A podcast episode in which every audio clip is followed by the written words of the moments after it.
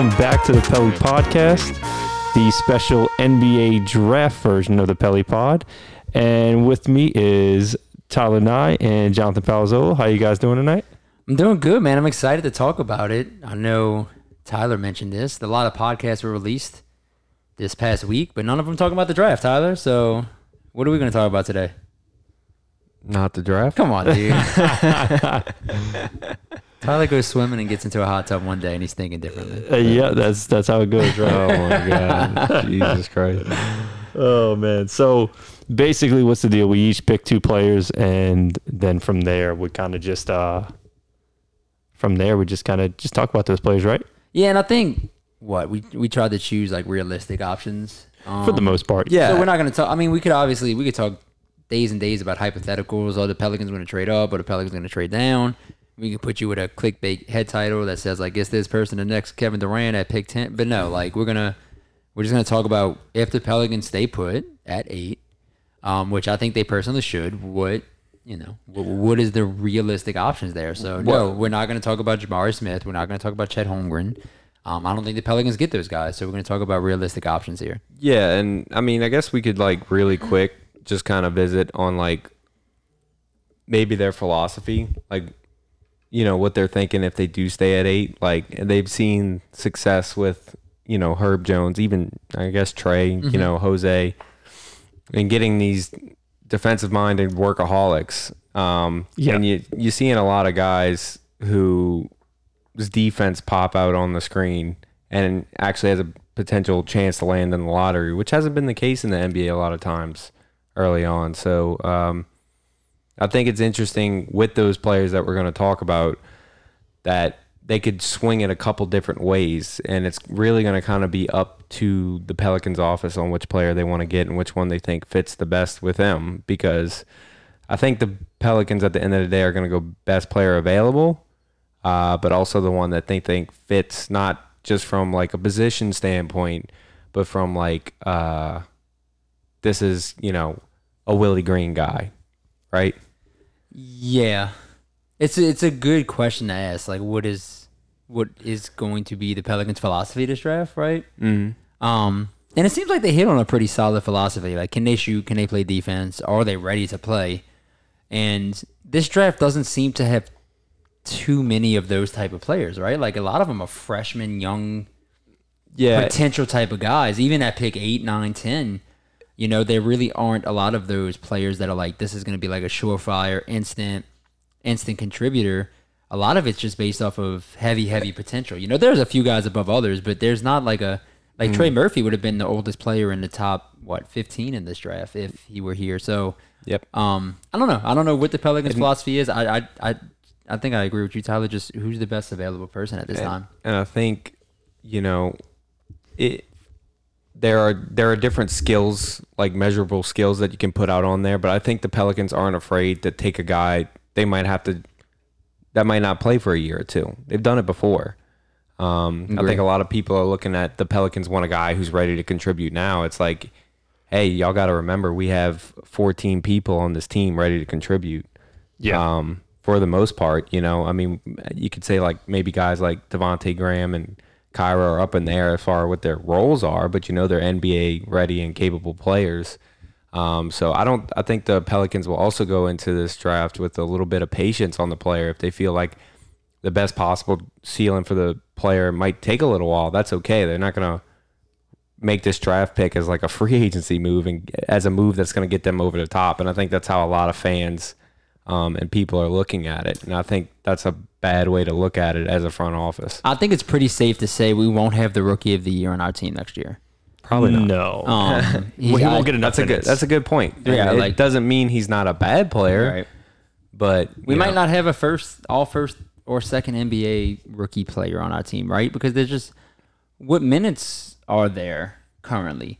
But that's not a bad position to be in. That's not that's not a negative statement to make, right? Like, and that can actually help the player at the end of the day. and it's just I think it's a good position to be in for the Pelicans because we have so many guys like you said that are ready to step up that have, are proven that have put in playoff minutes that were significant and I don't think we're expecting this rookie to come in and do much. But that's not a bad thing, right? Like that's not a bad mm-hmm. thing. That just shows that we have the ability. We we are a deep team, and we have a top eight pick to add to that depth. Like that's yeah, a really good This is thing. a luxury that is very rare in the NBA. It's beautiful. I mean, that's something you want. Yeah. Right. That's something you want, and, you see it paying dividends for the Golden State Warriors right That's now. that's exactly what I was just gonna Yeah. say. You look at the only other team recently that's had been in that position, it's Golden State, and they were just like, you know, we'll pick who we think is the best player available. So far, it hasn't worked out, but I feel like that's more of an injury issue than the But player. you saw Moses Moody like start a game in the playoffs due Mm-hmm. to injury. So like the depth is there. It's gotten got him through the year. At the end of the year, they were able to rest Steph,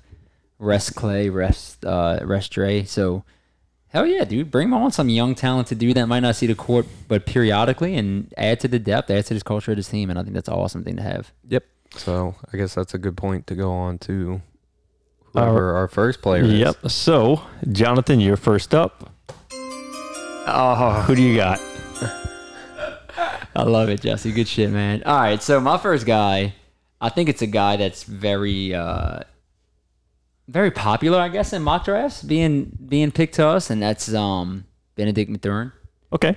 Um, and if you watch this dude's tape, I highly doubt he drops to 8 Uh, for several reasons. One, the dude's athleticism's off the chart, right? Like, I think the closest comparison athletic wise from last year's draft would be like a Kuminga, and Kuminga went top five. But just raw, crazy athleticism. Dude has an absolute butter of a three point shot, in my opinion. Um, above average playmaker with the ball in his hands, although I don't think he'd have the ball in his hands that much for us.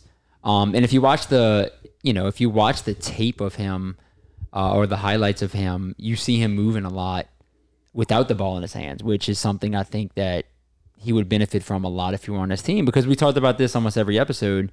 How many guards do we have in this team already, right? Like how many mouths do we have to feed? So if you're looking at a guy like Benedict Mathurin, you're going to see a, a guy who can spot up shoot, a guy who can knock down a three pointer very easily, a guy who's going to get out in transition and absolutely show out with his athleticism, and a guy who doesn't need the ball in his hands um, with how amazing he is with his off ball movement. So I really like Benedict Mathurin. I think if he drops to eight, I don't even think we should waste time. I think we should run up there and and have the pick immediately. I think he's a guy who um, can come off the bench and provide significant minutes pretty early in his career. Even though we won't need that, I just think with his with his athleticism and his ability to knock down shots, I think he's going to carve out minutes pretty quickly. Um, especially if there's like any injury uh, situation with the Pelicans. I think he's a great fit. I think he's going to add to the depth of this team. There's going to be situations this year, of course, where we're going to have to rest people like Zion. There's going to be injuries because it always happens. And I think Mathurin would be like the absolute uh, perfect pick here for the Pelicans to take and run with and add to this culture. Now, with that said, uh, the guy unfortunately does at times when I'm watching the tape or when I'm watching, I got to actually watch a couple of his games uh, where it showed him on every play, like some of those highlights do on YouTube. Sure. And uh, he does take some plays off, like his motor lacks at times. Um, and he seems to be a bit of a defensive liability, which doesn't fit in with what the Pelicans have been drafting uh, as in terms of this past year or so. But in terms of upside, in terms of potential, in terms of potentially grooming a player that can be an absolute borderline like sixth man of the year type player. I mean, I think I think this is the guy. I think he's the perfect pick. I think he would be um, amazing in a Pelicans uniform. Not just you know, not just this season in spotted minutes, but in the future when he gets opportunities. Man, I love this kid. I love it, and uh, I really hope he's the name. Now I doubt it. He's rising up draft boards with every mock draft I see. He's going uh, seven, um, six, seven. I saw him s- CBS has him as uh, early as five. now. yeah, I saw him as high as five. So you know, word out is that this kid is climbing up draft boards. But if if he were to somehow make it to eight, I would run up there and say this is the pick. Yeah, I think when you look at pretty much any other player we're going to talk about today that wouldn't be positioned um, pretty much above him, but in that same tier, in that range, you can easily point out a negative with that player or like a big weakness, glaring weakness. Hey, big strength, glaring weakness. Can't really do that with Mathurin. You can be like, oh, he took plays off, but you can also see Right. plays where like on defense, he's like, he's like pumped up. He's like intense in the moment, trying to be real aggressive, trying to steal the ball. Like, so yeah, he's got to work on his defensive discipline, sure. But, um, you know, I mean, you see he has the potential to score at all three levels. And out of all the players that I looked Mm-hmm. up, uh, I mean, besides the senior out of um, Kansas, I can't remember his name, Agba. I can't I can't pronounce Mm-hmm. his name. But anyway, besides him, uh, this guy looks like an NBA player. Well, yeah, that was the other thing I was gonna say. Yeah. Like phys- physically, he's one of the bigger guards. I mean, you look at like his size profile, six six, six. I think six ten wingspan, six nine. it was wingspan. six nine, I believe. Yeah, Yeah. Um, officially. And I mean that's the kind of length you need at the NBA level, and would only benefit us for sure. Um, it's just I feel like sometimes that shot's a little off balance. Uh, it's like nitpick stuff with him, It and that's is. why he's like an easy pick. I mean, he I think it's a best of both worlds because I feel like he actually might be the best player available at that point. And like you said, they should run up and get him, but also he could immediately like come in and fit some of the things that we're trying to do. Yeah, I just I don't know. Everything I saw on tape, I'm like, this guy would be beautiful with our second unit, just running gunning. You know, mm-hmm. just like running gunning, get this guy, have him spot up in one corner three, have Trey Murphy in the other three, have like a point Zion or like a Kira running the offense, super quick, super fast. Let him run out and play with the young guys, and man, I just I see a lot of potential with those lineups and a lot of positive things that Willie Green and for the first time in first time in forever, I've been watching a lot of uh, Disney movies. So for the first time in forever, uh, I feel comfortable with the coaching staff making the right decisions, and um, actually like kind of I'm using that input in my decisions. Like, what is Coach Willie Green like? What is Willie Green's system, and how does this guy fit into it? And when I see Mathurin, I'm just like, yo, just get that running gun second unit out there and go to work. And man, I just I really like this kid. And if you if you haven't yet, just look up YouTube. There's a million different videos. Pick any one of them, um, and you're gonna see why. Yeah. He's he's he's the legit wing that I think is available to us. And I just like Um, that- outside of the first what three picks, first four picks, it's really hard to predict what five through eight's gonna be.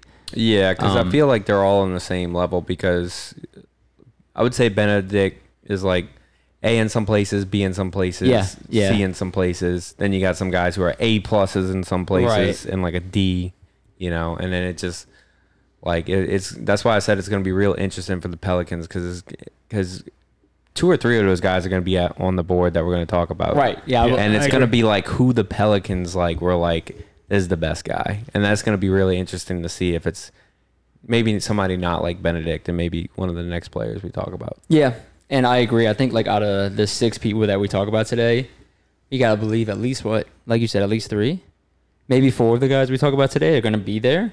Um, and we're gonna learn a lot about the Pelicans drafting philosophy uh, with the pick that they have. But if it's Benedict uh, who's up there, I don't, I don't think it's any any question. You gotta take him. Yeah, I almost don't think he makes it at this point. I don't think so either. I mean, he's just rising up what I see, but those guys don't know shit. You know what I'm saying? Those mock draft guys don't know shit. You don't know what's gonna happen. Fuck, especially with David Griffin as a GM. Who knows? Anthony Bennett. So who's your second guy?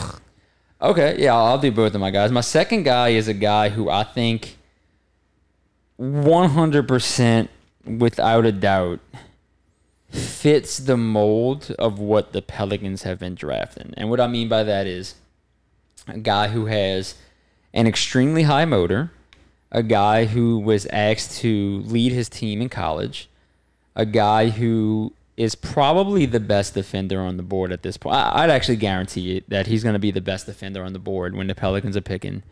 Um, fits everything that we want to do in terms of intensity and passion for the game, and clearly like a awesome guy to be on the court with in the locker room. Everything that I've read up on this guy points to him fitting that like Jose type of mold, that Herb Jones defensive impact type of mold, that positivity that you see in the Pelicans locker room, and that's Johnny Davis, Big Ten Player of the Year. absolute menace defensively. And when I was watching his tapes, you know what I really liked, y'all? I mean, y'all might see I see this a lot with Herb. The dude just doesn't accept the screen when he's playing defense. You know how Herb fights over it, under it, whatever he has to do to get back to his guy? Yeah. Mm-hmm. Davis does that almost better than what I see Herb doing. Really? Like he predicts where the screen is coming from. He'll either fight over it with everything he has. There was one play, man, I wish I could find it and post it on our Twitter. There was one play, and I will, where he knew the screen was coming baseline, and his guy was running to the three point line. So instead of running through the screen, he went around everything like super quickly and just met the pass where the pass was gonna go. And I was like, that's some Herb Jones intelligent defensive type of shit. Like, so he knows when to fight through screens, when to blow them up, when to go around them, when to fight through traffic or when to go around traffic. It was beautiful watching him on defense. And if that's a guy that screams Willie Green to me, because last year when we were uh, when we were doing our podcast about who how did we feel about our rookies, I said Herb Jones feels like everything that uh, Willie Green was talking about.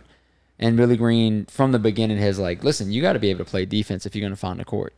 Um, he said that last year, and that's why I was like, Herb Jones might be a starter uh, by the by the time this is all said and done. And sure enough, he was. Uh, Flint, I mean, uh, Davis fits that mold. He fits that mold 100. percent Um, now, with that said, his three point shot is ugly, pretty ugly. Like he won't be taking Yeah. too many shots. Um, and he is a secondary guard once again. So what that means to me is, uh, what I've seen on the tape is he can't really produce offense, um, for other guys or for himself, and he struggles with his handles often. Kind of like we saw when Jrue Holiday was trying to be a primary playmaker. I don't know if you remember that he would quite often fumble the ball. It reminded me a lot of like Jrue Holiday, which is actually a pretty good comparison for him. Um, he's he's actually and some more positives about him. He's actually he's butter from mid range. That little ten to eighteen footer, he's butter. But anything past that, it's it's terrible.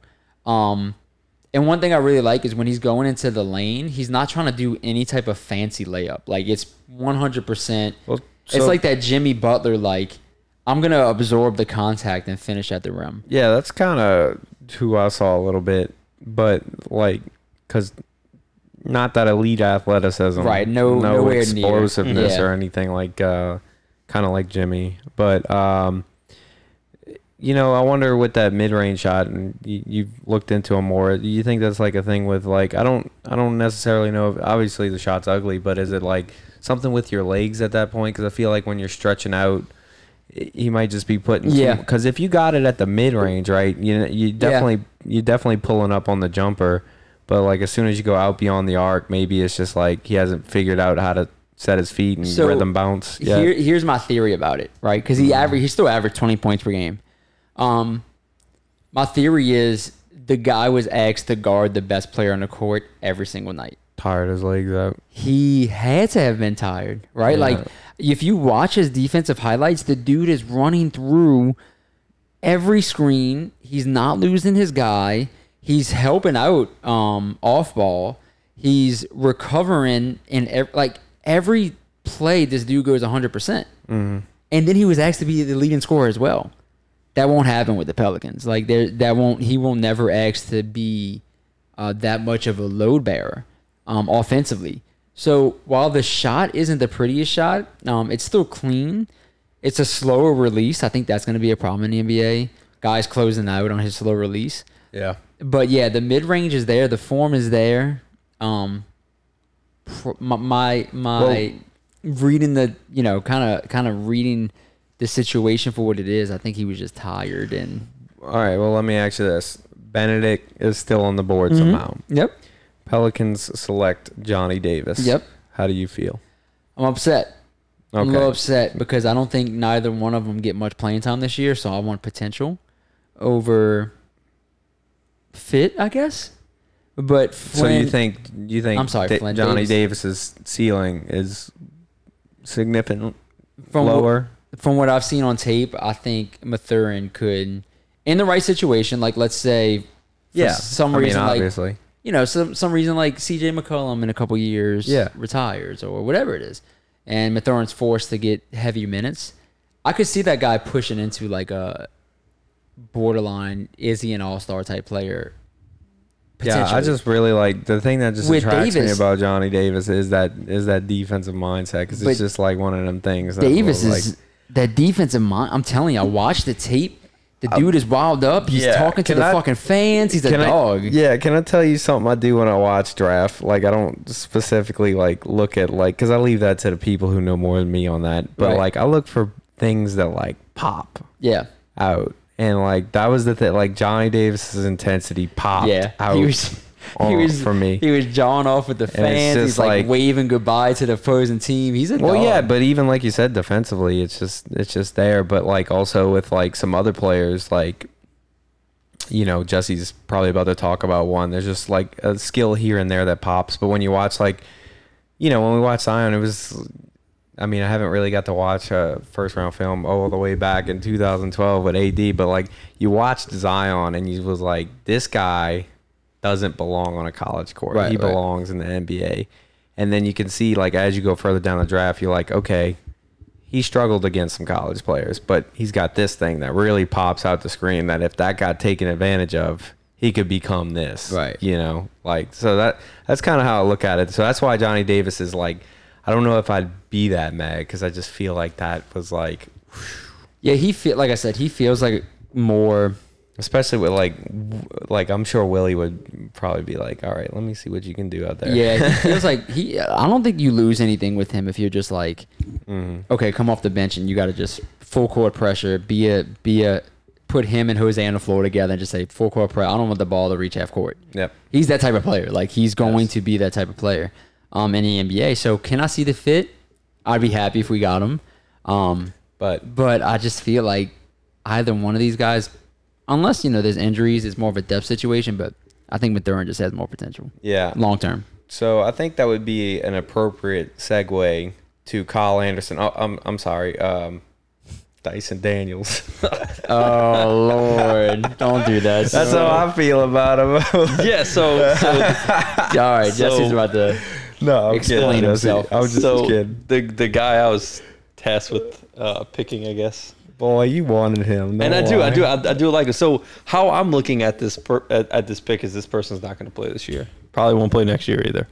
Um, No, he could. he could, but I, I think if we do draft Dyson Daniels, he'll enjoy another s- season in the G League. Um, and, and just looking at him, he does everything pretty above average, um, except shooting.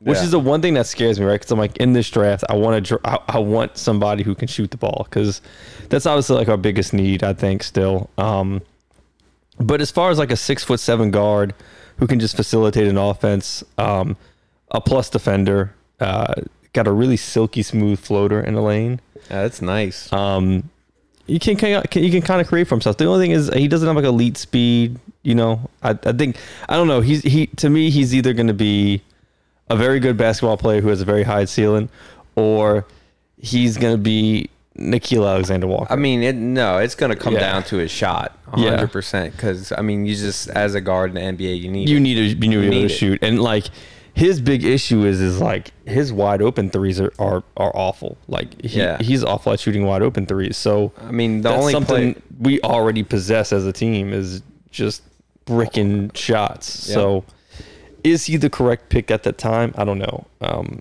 the only players who can get away with not shooting threes at the guard level are super explosive elite players like Yeah. Ja and you know, and and and, I even would, then they still got to use it to open up their game. and i would love to say that he could possibly be like a rondo type like not very great at shooting the ball, but excellent finishing around the rim and can pass the ball. But he, his passing skills aren't there. Um, I don't know. I think he could be a fun project to, to, to sit and wait and kind of develop. Um, Yeah, we're, like- not in a, we're not in a huge rush. I like his. I Uh, think that's a good point. He could be like the project player Yeah. out of the guys that's available to pick, but he also, I think his defense is game ready day one. Yeah, absolutely. He, Yeah, I mean, he he's, I knows think how to use his body. He he's knows where to 11. be. he meets all of his defenders at the rim. Yeah. Um, he stays in front of his guys. and He- he's not like unathletic. He's got No, he's like I said, he's a plus defender. Um, so yeah, I, I I don't I don't hate that pick. If it was if it came down and we picked him, I wouldn't hate it. I would say, okay, well, the team's obviously looking for a guard of the future who may replace CJ, and He could be that. yeah, He's long. But and, like, I like his six. I like what Six, six. seven. Well, you know, he's a super interesting prospect Yeah. because he kind of brings all the tools, but he's not he's not overly fast. Obviously, Yeah. I called him I called him slow mo earlier, but like he he definitely has the IQ. He's played in uh, I would say personally higher competition in the G League yeah, um, and excel, But there were times like I just didn't think he was like snapping out at me, but he was in all the right places a lot of times. Like he just knew where he needed to be and do the right things. But yeah, the shot is the thing that like just absolutely scares me off of him. But it's interesting because he is six seven. If he gets that down and he actually can become like an elite playmaker, because I would say like he brings you the same positives as Lonzo. But Yeah. he's not really as scared to attack the rim. He's not as scared to No, no, he- attack the mid range. I would say that's where he excels. Is uh, He's got greater to the rim, length, yeah. obviously. I That's mean, good- he gives a you a lot of the same positives as Lonzo. his I feel tape, like, his tape kind of reminds me a little bit of Lonzo. Clearly, mm-hmm. they different style players. yeah, but absolutely. his ability, he you can clearly tell like he makes the right pass off. But what? But exactly what you But look he- for out of Lonzo, because Lonzo Right, was right. never the most athletic or explosive player, but you know his IQ was just showing He off looks the like- charts. but right. Lonzo is mm-hmm. obviously a way better passer. But that's one thing that when Mm-hmm. I watch tape on him, which I got to watch a little bit, and by a little bit I mean like just now. Um, he no, but when he's playing, it's clear he has a high IQ. Yeah, Like no, you can you can does. see that on on his tape. Like he's up, he's making the right pass. He's setting his guys up. Um, open court vision looks really good. I love his size. Oh my god, six eleven wingspan. Yeah, and I think it's important to note that uh, Draft Express's guy, well, he's now for ESPN, Jonathan, G, how do you say his last name? Giovanni? Giovanni, like Giovanni, that, whatever. Um, said he had one of the most impressive pro days he's ever seen. Mm. Ever. Yeah, so like, Andre and it was, he said, that, he said it was so impressive, he was shooting up the lottery. Like, phew. okay. but um, David Griffin was there. So Like I uh, said, I th- I is think a guy the- he's interested in for I sure. think the, the the the potential is there, no doubt about it. I think the biggest thing now is just to see what the Pelicans draft strategy is. That's Um, why it's so interesting because like each player is bringing like a totally different. I, I mean, Johnny Davis and Dyson Daniels can give you a lot of the same things. I think I would. I think I'd probably rather Dyson Daniels due to no pressure right away on that player having to be anything. Yeah. And if you can really develop that shot with Dyson, I think there's a better shot you develop Dyson's shot than you do Johnny's. yeah, I mean that could be true. Because like it wasn't necessary. I didn't see anything where I was like, oh god, he'll be terrible at that forever. But um, Daniels is an interesting prospect, man. I think I've seen him as high as that's like, just that length, man. I think I have seen him as high as like six in some mock drafts, but And as I've low as like twelve. 14. 14. Yeah, Yeah, That was that. That was the thing with Trey Murphy last year. That just like I people, some GMs remember and some GMs forget that length can just be if the guy knows how to use it can just be a game changer in basketball, like in the NBA. Yeah. Um, and especially if like you have a guard with who knows how to use it, and when that's what Dyson can do. So he's gonna be a real interesting prospect. And moving on to my second prospect, who I actually think is the best pick for the Pelicans, AJ Griffin. Oh, I like them. I like AJ Griffin. So that's your number one, like over I, I, Benedict. yes, Okay. I, I think AJ Griffin is a guy who can come in immediately, and with his shot and his size, he can find a place on his team. Because, uh, dude, we need shot makers, and he just kind of reminds me of like a Jimmy Butler, Desmond Bane type player. okay. And so I, I think he'll make an impact from day one with his shot making ability. And I I think years two and three, he'll only be better. So, um, like you said, Benedict, Benedict Mathurin, if if AJ Griffin's on the board, there, I mean, like they have to take him. I, I think he's an uh, an immediate game changer. Um, I think there can be some lineups with him that just any lineup with him and Zion in it would alleviate so much pressure because you want to talk about a natural and smooth shot. It's AJ Griffin. Oh my God, yes. Tyler, what were you saying? Because we talked about him a little bit before. Yeah. Where we looked at his tape and we're like, this dude's not explosive at all.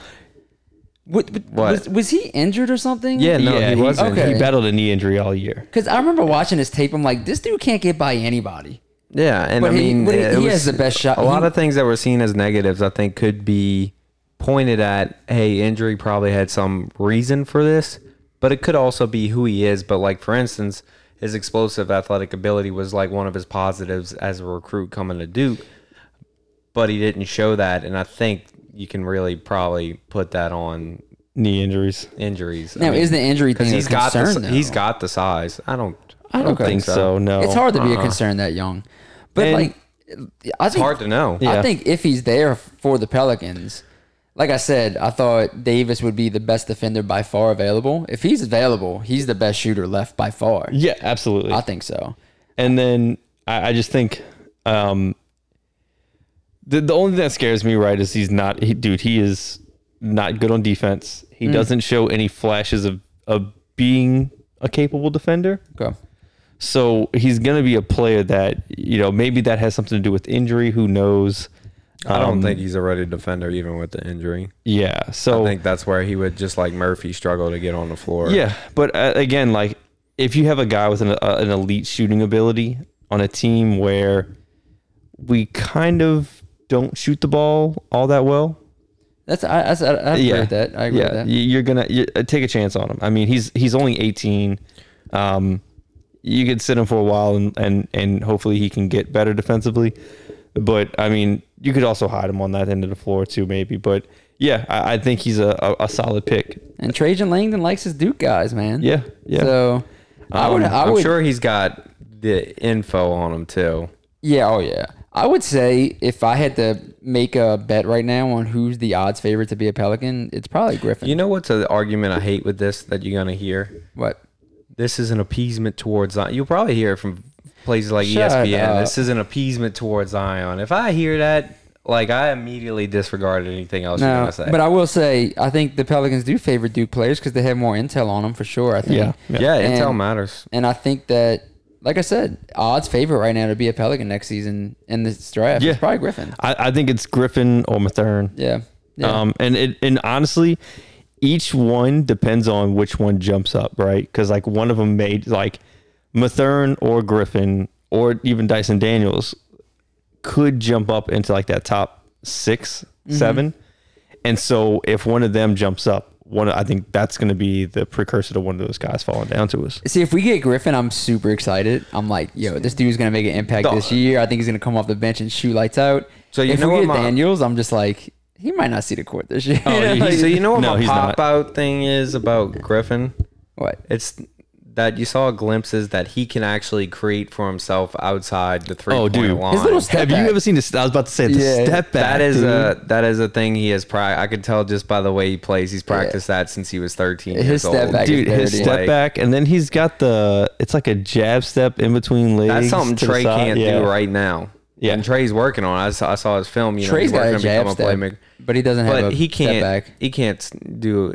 You know, he's he's a catch and shoot, standstill guy right now. Yeah. I mean, that's pretty much what he I- is. I think- he, he if he makes it happen, it's out of like a. It's because his form's so good. But him and Murphy, Griffin and Murphy, both have like that robotic shot. But the trick with that thing is because the setup is so you know precise and technical. So like when Murphy comes off of it, the shot changes and it alters his you know shot. So it's harder for him. But Griffin goes right back into it off the step backs and Yeah. stuff like that. And that shit is stuff you cannot teach. You cannot like that's just a God given talent. Um, and that can really excel a player's ability to just be uh, a real impact. Yeah, like I said, I hope he's there. Um, I, I like him a lot. I think another odd, like another I would say he's another oddball in this draft that's gonna that's gonna mess with how players are picked. Right? Is is Shaedon Sharpe? yep.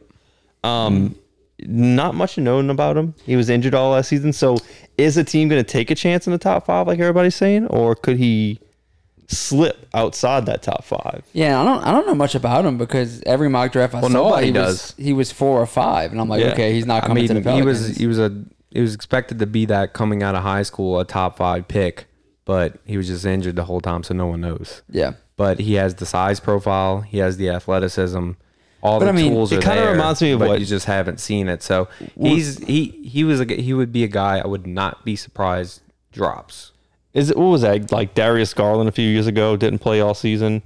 Well, no, even he played a league. Even you Played a little they bit had a and a little bit of tape bit, on yeah. him, but you could see immediately like Darius Garland's shot was there. but that's a decent comparison though. Like you know, Uh, yeah. a high high prospect like that. But uh, to your point, Jesse, You that's go- absolutely right. All it takes is one curveball like that, right? Like maybe the Kings fall in love with somebody like Griffin and take him at four. You know what I'm saying? Like something like that could happen. and then all of a sudden, all it, the dominoes fall. Doesn't King, doesn't the Kings have a new GM now, or was it last season they got a new GM? uh, I can't remember. but you got to think maybe they're like, oh, you know, I don't want to take a risk on this guy. You know, I want to start building my foundation, so maybe I do go with Griffin instead Or of a, Mathor. like. you know, like who knows? Who because I knows? mean, draft picks is where a GM will lose their job. yeah, Yeah, yeah. you know. They'll they'll probably they're they're most likely going to go Jaden Ivey, right? But you never know, right? But, Like- kn- but th- another reason why I say he could they if they can't trade back, I could see them not picking him. Is just mm-hmm. because they already have that and like De'Aaron Fox kind of. okay, but so yeah, we'll see. I don't. I just don't. I don't see them making the right choice. if if they I say the only way they do that is if they trade back, because then you're stupid at that point. Because Jaden Ivey is far and away the best player on the board. Is going to be the best player on the At board four, at yeah. four, if he's there. He's by far and away the best player, and it's not even a question. It's not a question. I mean, I don't. I, I can't speak for Shaedon Sharpe. Maybe that dude ends up being uh, legit, you know. But Yeah. I, I haven't seen enough on him to make a real opinion on his game. But you got to think if Shaedon still goes high, that scouts that have that insider access know stuff we won't be able to. yeah, absolutely. so with that being said, it is now Tyler's turn. Well, I mean, I was just gonna kind of wild card it with y'all because y'all took all four guys. Is at the way I feel. I think one of the four y'all mentioned is one of the ones we pick, especially if we're staying at eight. Okay. Fair enough. So, um, let's. Uh, so what we did is uh, some like outsider guys, um, potentially just some names that have like bounced around that I've seen. Um, that you know, hey, either we trade up or somehow they fell, and it's just like, damn. Um, Shaedon Sharpe is one of those guys that could fall to us. I'm not really, like I said, going to comment on him because there's really not that much to say about his game. I just haven't seen enough. I, it's really hard for me to judge off a high school tape. Every every top ten prospect looks elite in high school. You know, Yeah. uh, Austin Rivers looked like a god in high school. So, So true. I don't I don't really use like high. You just gotta kind of trust the process at that point. Uh, bless the scouts who's got that. That's their job. Um, but like one of the guys, for instance, like uh, so Jaden Ivey, I think is is a player that is potential to bring up just on He's the fact that we could trade up for him because of what the King said. And he's gotten some negative, some negative scouting reports coming out lately. Mm-hmm. Like they had some advanced metrics saying he was one of the worst defenders in college basketball last year, like things like that. So who knows? Maybe that's stuff that GMs look like look at, and maybe the Kings don't want another guard on their team, so they. he just he just like when I watch Jaden, he just pops out like I love him. he is. If you if your dream was to see John Morant and Zion play together, that's about as close as you're gonna get right there. Dude's got the exact same like explosive first step, hezzy, getting to the rim, knows how to gather, uses hands, uh, just everything. I mean, he's another one you, you kind of get picky with, and you go like, oh, you know, he kind of struggles like at the mid range, but like he's just so much faster than everyone else, and like so explosive. You can just tell like he's like, oh shit, I guess I got to pull up here, you know, because usually I can get by everybody. Um, and he's just he's just one of those guys who don't belong in in the college game. He belongs in the NBA, and he's I think he'll excel in the NBA for sure. Uh, pretty closely because right now he almost at a T is those new prototypical um, explosive type guards. I guess you could say like his playmaking isn't to like uh, Jaws level um, per se, but um, I mean, when you're that explosive and athletic, if you're not an idiot, you can make plays happen. You know, I mean, if if Jaden falls, like let's just I don't know, let's just say there's a world where they pick Sharpe at four, right? And then who's got the fifth pick? Um, I think it's Indiana, huh? yeah. Yes. So let's say let's say they go with somebody like Murray, like they've been linked to Murray a lot, like a guy that would fit with them since they have a lead guard already, or they take Mathurin. So if you're looking at the if you're looking at the fifth, I mean the fifth pick is uh, Detroit. So if Oh, you're yeah, look- it's Detroit, If I'm you're sorry. looking at if you're looking at Ivey, probably not fit with Detroit because of. Well, I would pick. I would Uh, pick. they I would- would you would pick go, him. yeah, yeah, yeah, would go So there. you know what's funny with Detroit is like it's like are they going to take a chance or not? Because like they already got the sure thing last year, so maybe this year they try to hit another home run. So they do go with someone like Shaedon. You know, But like, let's just say for some reason he's there at six. like the Pelicans have to seriously consider. well uh, the one consistent I've seen in all mock drafts is that Keegan Murray's not making it past six, and that's like who Indiana's going with. Okay. Um, I mean, because Indiana needs sure talent outside of the top four. Like as like a sure prospect guy, he's he's the one for sure. Yeah, out of the what I've read so far. Yeah. I Um, mean, I don't think he would make it to the Pelicans, and I don't know if he'd be like a great fit right away, considering you know where our strengths lie already um, as a team. But Pelican, if he somehow made it to the Pelicans, they'd be s- stupid to pass Jaden him. Ivey's the one guy. I think if he fell, I'd want the Pelicans to make a move for.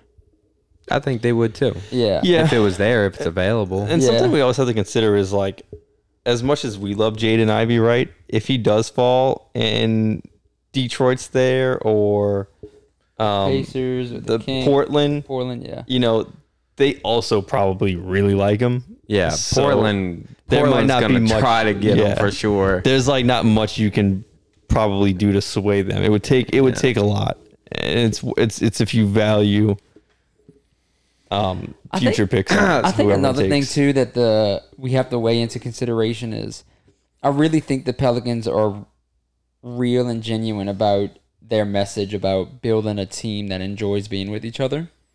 And if trading for Jaden Ivey or J- trading up a couple of picks means removing some of those guys, I feel like the Pelicans might be hesitant to do that. Absolutely. Mm, No, I don't think so. Okay, I I'm think it's just- a business at the end of the day, and it's just like Uh, uh, in the gonna- same way they got rid of Josh Hart, who you would say is like the was like a glue fucking Yeah. piece. They they did it when they could upgrade the talent. Like, Right, but I'm saying like we got a surefire commodity in CJ McCollum that we knew would fit in with the guys. We knew who's talent on the court. Are you willing to do that All for right, a prospect? well, let me ask you. Let me ask you this that question. prospect? I'm gonna ask you a really interesting Okay. question here, and I would love to hear people's answers on this one. Let's say, for some reason, Portland's right ahead of you. This ain't gonna happen, but I just like this hypothetical. I love it because I'd love Oh, to hear your answer. Here we go. Let's say Portland's like, we got Jaden Ivey at seven, but you give us Jose Alvarado and Trey Murphy, you can have Jaden Ivey. That's a no from me immediately. What do you say, Jesse? Well, let's say let uh, okay. Let me take out Trey Murphy because uh, let's say we need we know we need shooting, but let's say Jose Alvarado, this first pick, and the first round pick from like Milwaukee or the Lakers. So we're giving up two first for one or whatever, Listen. and Jose. If you're getting Jose, I want three first in return. Yeah, I bet. I knew you were gonna say that. You wouldn't get rid of Jose Dude, for I nobody. am. Listen, bro, I this fan base would be I- heartbroken, but I I would pull the trigger. I put too much weight into relationships. I know, but I I know. what I'm trying to tell you is like at the end of the day, like Jose is what he is. Okay, bro, Griffin wouldn't will be a good trigger. GM. I see what you're trying to say here. No, but no, but that, like so the emotion does, and they're happy that it, that's there, but that's why you got to keep it in house. That's why I like Willie's so important because guess what? If Jose does leave, which most likely will happen one day, Jose will, you know, by all chances not be our point guard for 15 years. You know, How dare you? people got to continue that culture. How dare you? I'm just I'm just trying to say here. Don't. No, it's an interesting point though, right? Like fans love to, you know, and I don't blame them because it's awesome to cheer for these guys, but we love to get obsessed and be like, this is going to be our team forever, when that will never be the case in the NBA. No, it's a very interesting point to make, Tyler. Mm. but David Griffin and Trajan Langdon are going to say something about who they want here. Well, they want guys with- who are. No, but with contracts, right? So like Yeah. clearly Josh Hart. We said this at the end of last year. His contract was meant to be a tradable contract. Mm-hmm. You see what I'm saying? Brandon Ingram is nowhere near tradable for us ever in like any regard, and I think that what they do in this next cycle of contracts, which is going to happen this year and next year, you're going to see who's a part of that cornerstone, um, who who's going to be foundational bricks in this house and who's not. And whoever gets contracts like Josh Hart probably won't be. Whoever gets contracts like I don't know who to compare it to. Uh, well, whoever gets a long term contract that's not as tradable. Well, yeah, but and that here. just that was my, like my whole point was if that's what's stopping them from Jaden Ivey, they'll pull the trigger on anything that's not Brandon Ingram or Zion or CJ or Herb. I don't think they would trade Herb at this point. I think he is also Untouchable. Yeah. I just uh, Herb is exact. I don't. I mean, No, no, no Herb is Herb is untouchable too. Um, yeah. I don't. Herb's too valuable to the team overall. But anyways, uh, just to highlight on some other names. I names. fucking before we get- hated that. I hated that segment. I knew you would. I Jesus knew how Christ, you would Tyler, feel what a about that. downer, dude. Sorry, I mean that's just that's how that. That's how it okay, works. bro. Fuck. That's typical. But- typical Tyler. Typical Tyler. But hopefully, it's like you know, if we ever did remove a positive like Jose, we also removed the wife beater. Like I mean, uh, Jaxson Hayes. I'm sorry, Uh, just. God, dude. Dude, why would you have to bring that up? Tyler? This is such a good. This is such a good episode. I'm episode. trying to we get bring y'all Tyler. down. Yeah, okay, let me bring y'all down even further. so the Oh, next, what? the next guy that I hear a lot about is the Pelicans going with a guy like Jeremy Sochan because all of a sudden we're like this defensive minded team, so we're gonna pick defensive Yeah. guys like Sochan. Um, dude's a great defender, like on the perimeter in the way that we liked about uh, Jaxson Hayes. Um, the, the- Okay. you know, you know, Dude that- just says I want to trade Jaxson Hayes, but I like the guy. No, you're- no, no, no, no. But I'm just saying, like, what people like about Hayes' Yeah. game. Yeah. Okay. Um, you know, that's like, well, that's one of the things I liked about his game anyway. So maybe that's Well, we haven't talked about too many bigs here, and bigs might be a potential weakness for us. You're right. Yeah. Yeah, I mean, and you want to always kind of look at that Zion insurance Yeah. as of right now as well. But if I'm gonna just say it this way because I don't want to talk about this dude too much. If Jeremy Sochan go, I hope I'm saying his last name right. If he goes to the Pelicans, I will be highly disappointed. Or the That other- means we traded back. That means we traded yeah, back. Yeah, we trade back if we grab this dude. Like, he's got some defensive potential, but he's just like offensively like super raw. He showed like a little playmaking passing ability, but like other than that, he's not really giving you much. And here's the biggest thing: Would you say we need a big Jesse? Um, Like, what was your number one need? shot creation and shot no, making. as as a big oh, as a big Yeah. oh defense. Yeah, I feel like we kind of rim- lack of that rim protection. Yeah. rim protection. Dude's not a rim protector at all. Like if you if, if you're if you're essentially a big, whether you're a four or a five, and I'm drafting you in the lottery, you got to at least show show some ability to be able to uh, disrupt shots at the rim. Yeah. And if you can't show that, uh, hit the road. I'll see you later down the line. So I would be disappointed if the Pelicans draft him.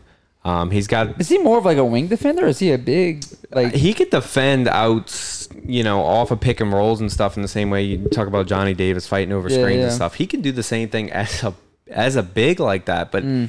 I mean, he's just not a very athletic dude. Um, doesn't have much to his all. Just a lot of question marks all over the floor. Besides, hey, like he's shown some nice defensive stretches and he can guard out on the perimeter, but that's not enough to pick a pick over uh, a Griffin or um, you know Mathurin or whatever. It's just yeah, not even close. I think, Um, uh, man, just after I mean Dyson Daniels alone, like you're talking about like a two inch drop off and way more positives. I really like our guard rotation right now. I think we can use more guards. Mm-hmm. Um, I don't think a team could ever have enough wing type of players. But yeah, for us to not talk about bigs this draft is interesting because there's Yeah, there's not- usually there's usually a few at the top of the board, and Well- it doesn't seem like there's any at the top of this Well, board. no, they're all going in the first right, couple right. picks. I'm sorry, I should have said at when the Pelicans pick. Yeah, Yeah, so yeah, it, yeah. it's all guards after that. But then when you start getting to the other pigs, it's definitely that like tier three level Okay. of player. Um, and I would put him there. I would say like Jalen Duren um, is he's right there as well. mocked. He's gotten mocked to the Pelicans in a couple at eight. But I don't think he. I think he's past us because Jalen Duren is to me very as far as like a pops out physically impressive. You're like, okay, what's he 22? And then you're Yeah. like, holy shit, he's the youngest player in the draft. Yeah. and he's got like traps out of this world and that's like really hard for a kid that young and that size to you know have so physically he's a ready player but he's he's bas- he's your basic big man you know he can play the boards he can, he can be a good rim protector.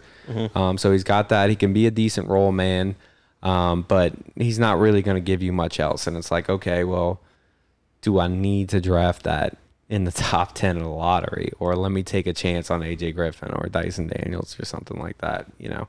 So I just don't like the bigs are like super, like, I, I, I think they'll be NBA players potentially, but I just, I, I, you don't draft these guys in the top 10, in my opinion. So um, that's why I was saying, you know, the four you guys picked, I think no doubt if the Pelicans are still drafting at eight, it's one of those four. Um, if we move up and we get like a Keegan Murray or a Jaden Ivey or a Shaedon Sharpe, or if like one of them drop down, we should be ecstatic about that. Um, I can't speak for Shaedon Sharpe, but if you would figure if they did draft him that high, they saw something they liked. But I Anywho. trust our um, I trust our front office, man. Yeah. Which is which is crazy to say after I uh, shit on them so much. Dude, I shit on them so much throughout the season, man. I so did, but uh, yeah, I just I trust them to make the right decision, man. I really do. So I was just thinking about something when Tyler was talking. Um, what player did Tyler go on? Like when we first started doing the podcast, Oh, I knew you were gonna say that. What what player gonna did that. Tyler do like Ah. an hour rant on? That's embarrassing. I know exactly what it is Wait, too. are you talking about um? Oh, was it oh Derrick Favors? It was Derrick Favors. Dude, I remember, Tyler- I remember Jesse and I looking at our watches like Tyler, what the Dude, fuck? first off, I went back and listened to it and Oh, Tom, but it was only like five minutes Oh, and ten dude. seconds. I uh, remember no I remember- worse than one of Jonathan's character rants that he does every couple podcasts. Come on now. I remember like I remember like you started and then like I like wasn't paying attention and then like when I was like started paying attention like 20 minutes later I was like dude he's still talking about Derrick Favors. oh Yeah. sorry I had to bring that uh, classic Pelly I knew you were up. gonna. Yeah. That's why. That's another reason why I wanted to let y'all talk about the players. That's You why I was laughing. I didn't even My- talk that long. no, it wasn't No, that. It it was just I just thought about it. and You were bringing up like defensive rebounding percentages. that after was, that like- was that was when I was still into like optimism to the tenth degree on the Pelicans, and now I'm a bit more of a realist. and- realist. So, uh, I created a new segment for this Pelly Pod. We'll probably do it going forward. Uh, I texted the guys earlier this week and I said I took a little break from Twitter because uh, I just wanted to. And then um, I got back on Twitter. If I gotta wrap something, I'm No, you're not rapping nothing. And Yeah. and basically, I was like, dude, there are a lot of people who don't deserve opinions on Well, Twitter. yeah. And so that's where this new segment comes from. It's uh basically I'm gonna call it "Sup, motherfuckers," Sup motherfucker. Supher and it's basically we're gonna call out somebody who says some stupid shit about the team on Twitter. And so uh, this week's lucky winner is Austin Karp. okay. So my first rendezvous back into Twitter, uh, I opened up the app and I'm like scrolling through, and the first fucking thing I see, and it's like blows my mind, is Austin Karp basically says. Okay, I'll so there's a precursor to it. So Mark J. Burns says Seattle and Vegas are being earmarked for NBA expansion. And then this motherfucker's like, Seattle's a no brainer. Vegas makes sense. Now, no one's talking about us. No one's bringing this shit up, but he had to say, my question is, is New, Vo- New Orleans a viable NBA market in the long term? what, what, why? Why is he asking this question? Like, we have nothing to do with it, dude. Like, we made the playoffs. Like, all of our games were from? sellouts. Uh, So let's go through like his fucking, I guess, like what he does. So Twitter just hands check marks out to every any fucking. Oh, is this, noticed is this a check mark, motherfucker? Yeah, dude. Oh my god. What's So- his at? What's his at? ask Austin Karp, Okay, got him. And he's a managing editor digital for SBJ. I guess that's Sports Business Journal. Um, he's a fucking Orioles fan. If any team needs to get rid of a, their baseball team, it's the fucking Orioles.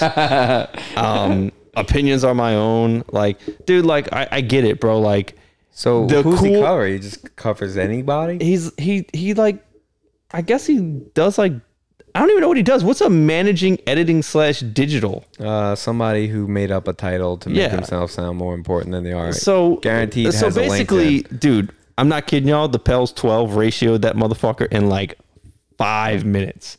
Like I looked at it and it had like two quote tweets, and then I retweet like like I fucking refreshed it and it had like 180 quote tweets and people just being like, dude, shut the fuck up. Like if you want to remove a team, why don't you move the Clippers? Like they didn't even sell in their play. They didn't even sell out. Oh, you know game. what? Now that you think about it, I saw one because somebody said something pretty good. They were like, "Yeah, uh, talk about Seattle being the viable market. They lost to fucking Oklahoma City. city.